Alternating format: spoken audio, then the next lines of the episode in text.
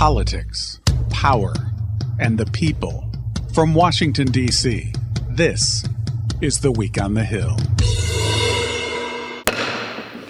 The House will be in order. People in my own community are dying. Our nation has never seen anything like the coronavirus outbreak. Now is the time to come together. While this bill is far from perfect, it will demonstrate that we can come together. Republicans and Democrats did unite for the historic House vote to approve more than $2 trillion in economic relief aid. It was an extraordinary vote for extraordinary times, coming in the midst of a pandemic in which the coronavirus continues to spread, claiming lives, sickening tens of thousands, and decimating the U.S. economy. I'm WTOP's Mitchell Miller, and the House vote was different from any other, with plenty of health precautions in place here at the U.S. Capitol as hundreds of lawmakers return to Washington. House Majority Leader Steny Hoyer. People who can see the chamber now will see that we are keeping a distance from one another, not out of hostility, but out of love for one another, that we may keep one another healthy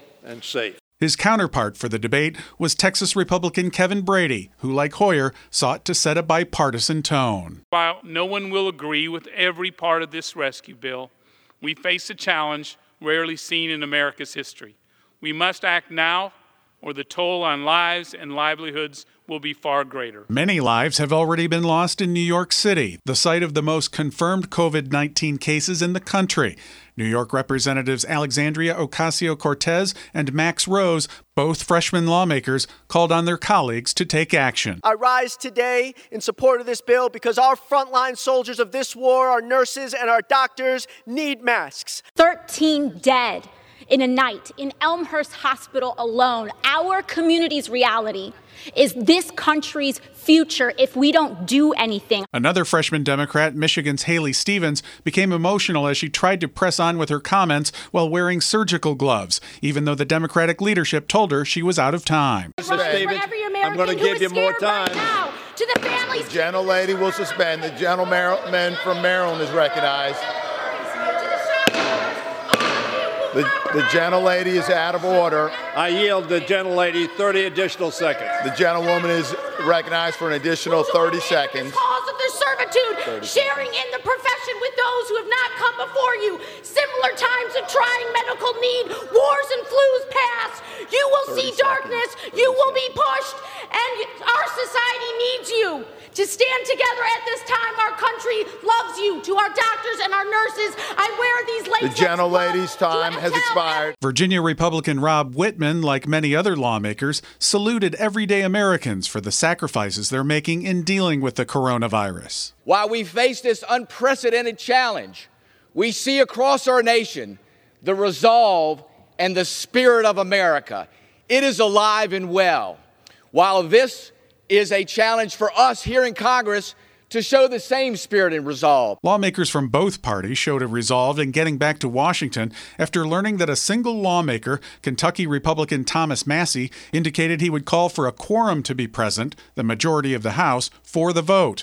Without that quorum, the vote couldn't pass on a voice vote. So many drove long hours or caught a last minute flight to get back to the Capitol. One of them was Illinois Republican Rodney Davis. I can tell you as I flew out this morning from St. Louis to Washington Reagan National Airport, there were two members of Congress on the plane out of the total of four passengers. If you don't think that industry is on the brink of collapse, I urge you, use it right now and you will see. Some members sat in the gallery above the House floor, while others stayed in their offices until the vote was near. Lawmakers were required to use sanitizer to clean their hands when they came to and from the chamber.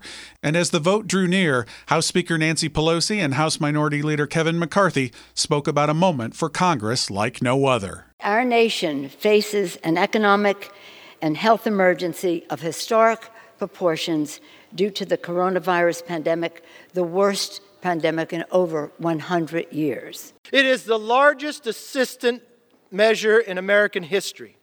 And it is going directly in the pockets of hardworking taxpayers, their families, and small businesses. A voice vote was then taken, but that wasn't the end of the dramatic proceedings. Congressman Massie, as promised, sought a vote that he believes is his constitutional duty. But even before the vote, President Trump tweeted at Massie, calling him a third rate grandstander. Still, Massie stood up and spoke, very much alone. Mr. Speaker, I came here to make sure our republic doesn't die by unanimous consent in an empty chamber, and I request a recorded vote.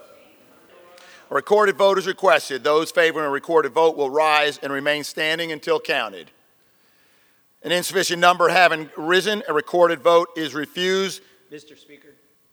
Is the gentleman recognized? I object on the basis that a quorum is not present and make a point of order that a quorum is not present. The chair will count for a quorum. Counted for a quorum, a quorum is present. The motion is adopted. And with those words from the chair, Maryland Congressman Anthony Brown, history was made. President Trump has now signed into law the largest economic assistance legislation ever passed by Congress. And members of Congress, like much of the rest of the country, will be working from home. They're already preparing the next piece of major legislation to deal with this crisis. I'm WTOP's Mitchell Miller, and this is The Week on the Hill. To be your best every day, you need proven quality sleep every night. Science proves your best sleep is vital to your mental, emotional, and physical health. And that's where the Sleep Number bed comes in. And let me tell you, ever since I've had it, my sleep IQ score is just going higher and higher. And did you know 8 out of 10 couples say that one of them sleeps too hot or too cold? Science tells us regulating your sleep temperature leads to higher quality sleep. For many couples, temperature struggles are a real challenge. So here are some tips to help you both sleep just right. Look for beds designed with temperature benefits such as the new Sleep Number Climate 360 smart bed that actively warms and cools each side so you both sleep blissfully comfortable. And now save 40% on the Sleep Number 360 Special Edition smart bed. Plus, special financing for a limited time only at Sleep Number stores or sleepnumber.com slash podcast one. Sleep Number, the official sleep and wellness partner of the National Football League. Subject to credit approval, minimum monthly payments required. See sleepnumber.com for details.